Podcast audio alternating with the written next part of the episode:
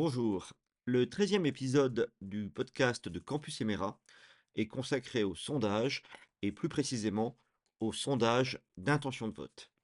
Pour cela, on va s'appuyer sur un ouvrage relativement récent qui date de 2018, je crois, intitulé La prophétie électorale. Ce livre a été publié aux éditions du CERF et son auteur, Frédéric Michaud, connaît bien son sujet puisqu'il est un sondeur aguerri directeur du département Opinion et DGA de l'Institut Opinionway.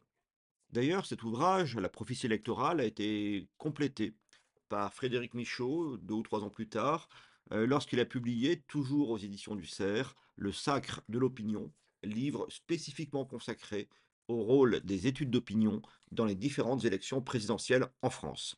Dans ces deux livres, l'auteur procède selon une logique historique. Il relate des faits, organise une chronologie et en déduit des logiques. En nous racontant l'histoire des sondages, il nous fait donc mieux comprendre pourquoi ils sont là, si présents, si influents sur leur cours de notre débat démocratique. Nous allons donc suivre Frédéric Michaud dans cette histoire des sondages et essayer de comprendre pourquoi euh, leurs deux terres d'élection, si j'ose dire, sont les États-Unis et la France, du moins en France, depuis l'avènement de la Ve République. Alors en effet, les techniques qui permettent de connaître l'opinion des électeurs ont pour l'essentiel émergé aux États-Unis à partir euh, des règles électorales instaurées par la Constitution de 1787. Vous savez, euh, aux États-Unis, toutes sortes d'élections se tiennent toutes sortes de sièges, de fonctions sont désignés par les électeurs, généralement au niveau local. Donc il y a sans cesse des élections, et ces élections ont un impact très pratique sur la vie des citoyens. Tant et si bien que dès les années 1820, on assiste à la multiplication de ce qu'on appelle les votes de paille, ou straw votes en anglais, qui recourent à différentes techniques de comptage. On essaye de deviner quelle va être l'issue d'un scrutin en regardant la fréquentation des réunions publiques, en posant également des urnes, en quelque sorte, des caisses dans lesquelles on peut mettre des bulletins en accès libre. Ça peut se faire dans des salles, dans des, villes, des villages, parfois au croisement des routes. Il y a toutes sortes de techniques très empiriques comme cela qui sont découvertes, qui sont pratiquées aux États-Unis au tout début du, 20, du 19e siècle, pardon, et d'ailleurs, les premiers sondages, les premiers chiffres de sondage publiés par un journal, ça date de 1824. Peu à peu, euh, ça se développe tout au long du 19e siècle et la progression euh, des sondages dans l'espace public est très corrélée au développement d'une presse de masse. Dans les années 1920-1930, on a des grands groupes de presse américains qui réalisent d'énormes votes de paille, si on peut dire, euh, qui envoient des millions de bulletins euh, à leurs lecteurs. C'est des bulletins qui sont donc inclus euh, dans les journaux distribués à travers les, États-Unis. Et on part du principe que plus l'échantillon sera important, plus on aura de réponses à cette consultation via la presse, et plus on aura des résultats fiables, pour les élections. Il s'agit ici de deviner à l'avance le résultat de l'élection reine aux États-Unis, c'est-à-dire l'élection présidentielle. Et par exemple, en 1932, il y a 20 millions de bulletins qui sont expédiés via les journaux, il y a 3 millions de lecteurs qui renvoient leurs bulletins, tout ça est compté, vous imaginez, dans les conditions pratiques de l'époque, ça prend un temps fou, un argent fou également, beaucoup de monde est mobilisé. Et d'ailleurs, en 1932, cette technique très empirique permet d'anticiper quasiment au point près la victoire de Roosevelt lors de sa première élection, l'élection donc qui va avoir un rôle historique très important puisque ça va déclencher le New Deal, la politique de relance donc de l'économie américaine par les démocrates, par Roosevelt. Et puis en 1936, nous raconte Frédéric Michaud, on a trois sondeurs qui vont contester cette méthode, cette méthode très lourde, très coûteuse, très empirique, celle simplement de demander l'avis à des lecteurs via des bulletins de vote, donc inclus dans les abonnements.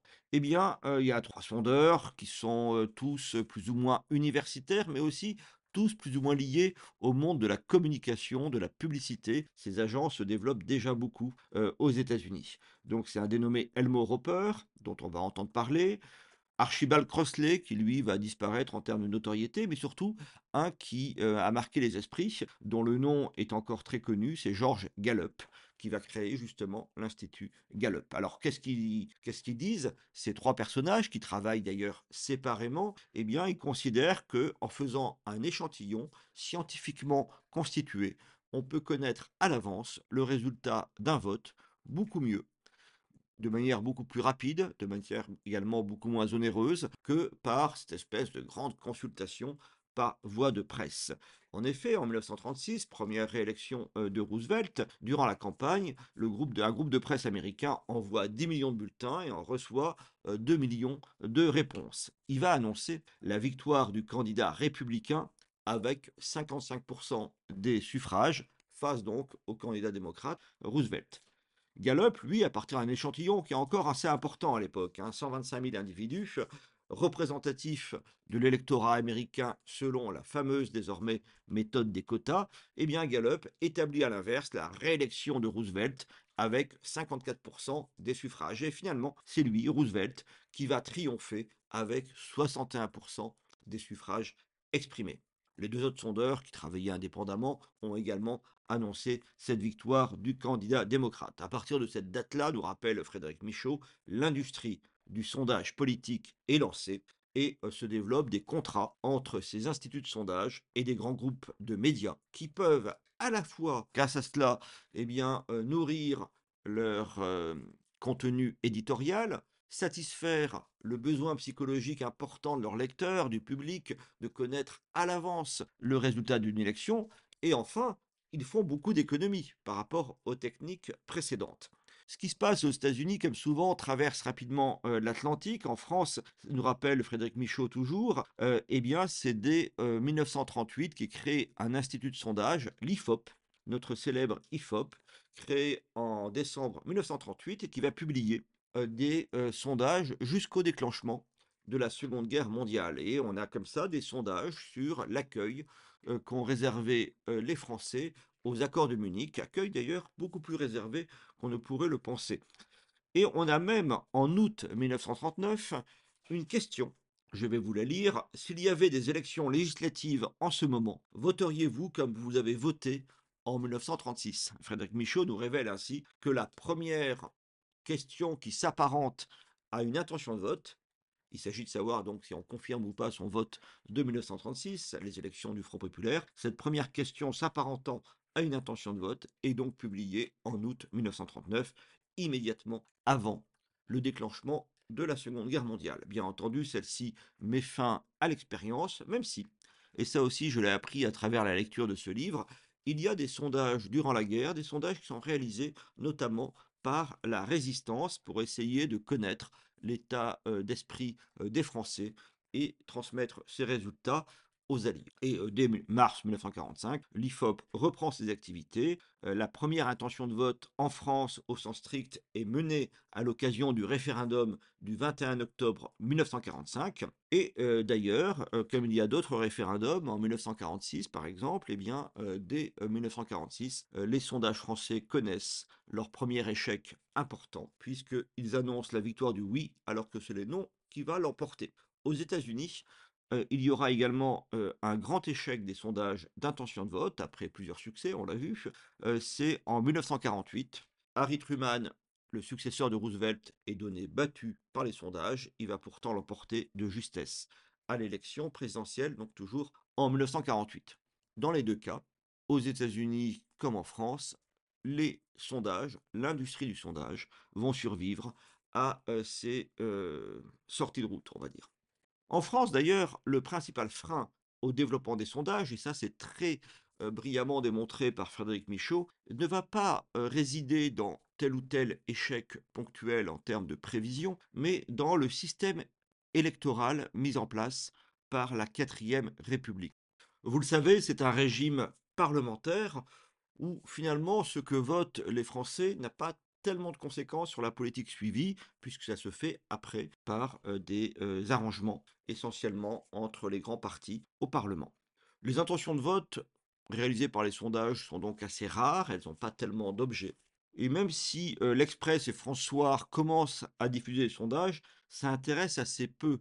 Ainsi, la- l'agence France Presse résille son abonnement au sondage parce que ça n'intéresse pas ses propres abonnés, les organes de presse. Les Français, considérant que ça se passe ailleurs que dans leur vote direct, ne se préoccupent guère des sondages.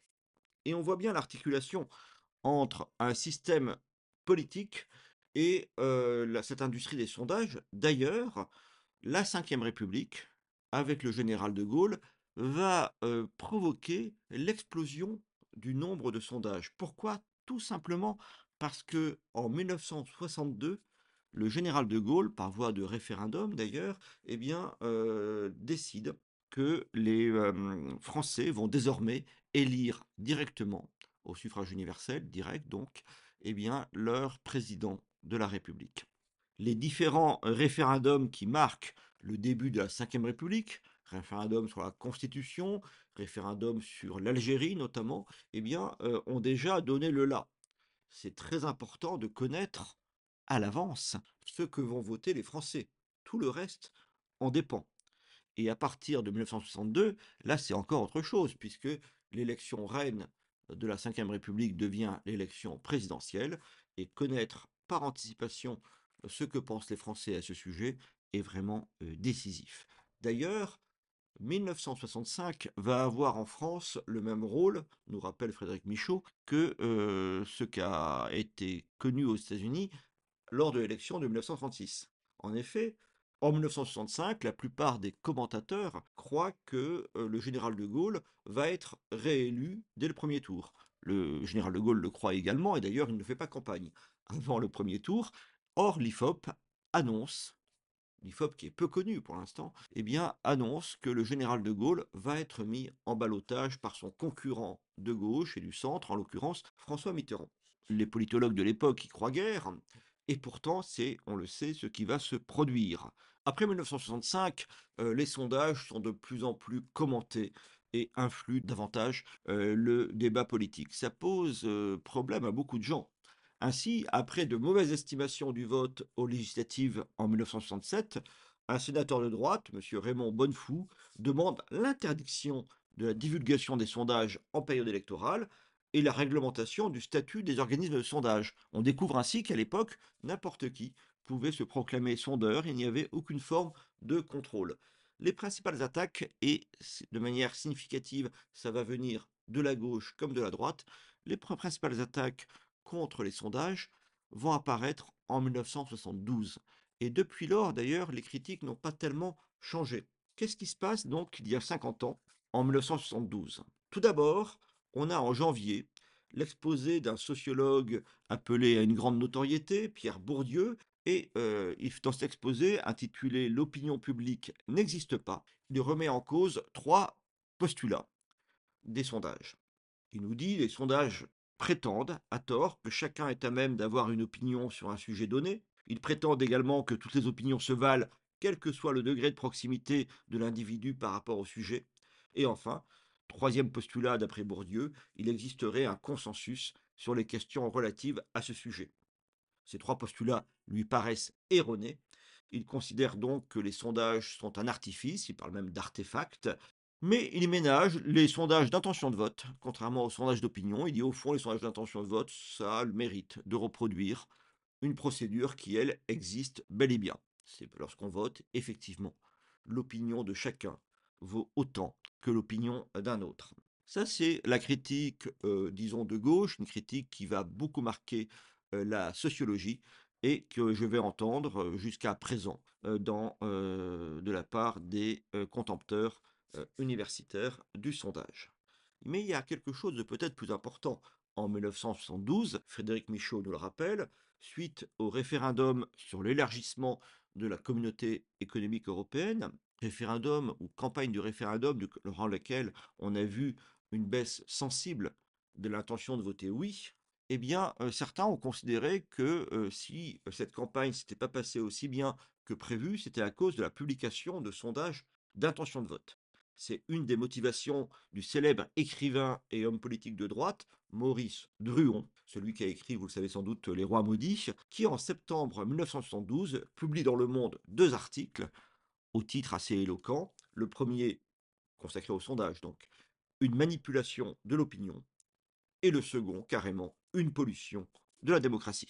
Ces différentes polémiques, notamment celles initiées par euh, Maurice Druon, euh, vont avoir euh, un aboutissement législatif intéressant et qui mérite d'être évoqué parce que c'est le cadre dans lequel nous vivons toujours. Le 19 juillet 1977, après des années de débats où on envisage très sérieusement la suppression, l'abolition même des sondages, en tout cas des sondages publiés, eh bien le 19 juillet 1977 paraît dans le journal officiel une loi relative, je cite, à la publication et à la diffusion de certains sondages d'opinion. Cette loi va créer la commission des sondages, toujours en activité, et dont le site met à disposition du public des informations très utiles, et en plus du contrôle qu'exerce cette commission des sondages sur les instituts de sondage qui publient des intentions de vote. On va ainsi interdire la publication des sondages d'intention de vote durant toute la semaine qui précède un scrutin.